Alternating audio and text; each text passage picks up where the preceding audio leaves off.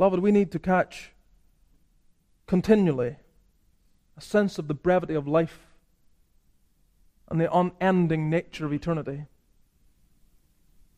I was just reading on Friday, I was just gleaning over the 39th Psalm again.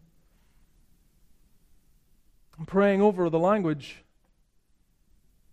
where David says, Make me to know mine end and the measure of my days, what it is.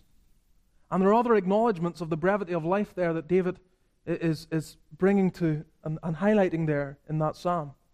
A sense of brevity, knowing that, that there isn't time. There isn't time.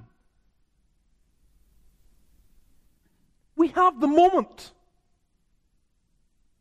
All the time that appears to promise a future for us is not guaranteed.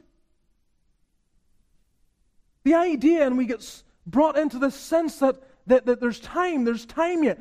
You don't have any time but the moment, and nor do I. I have zero clue when God is going to appoint my departure out of this life.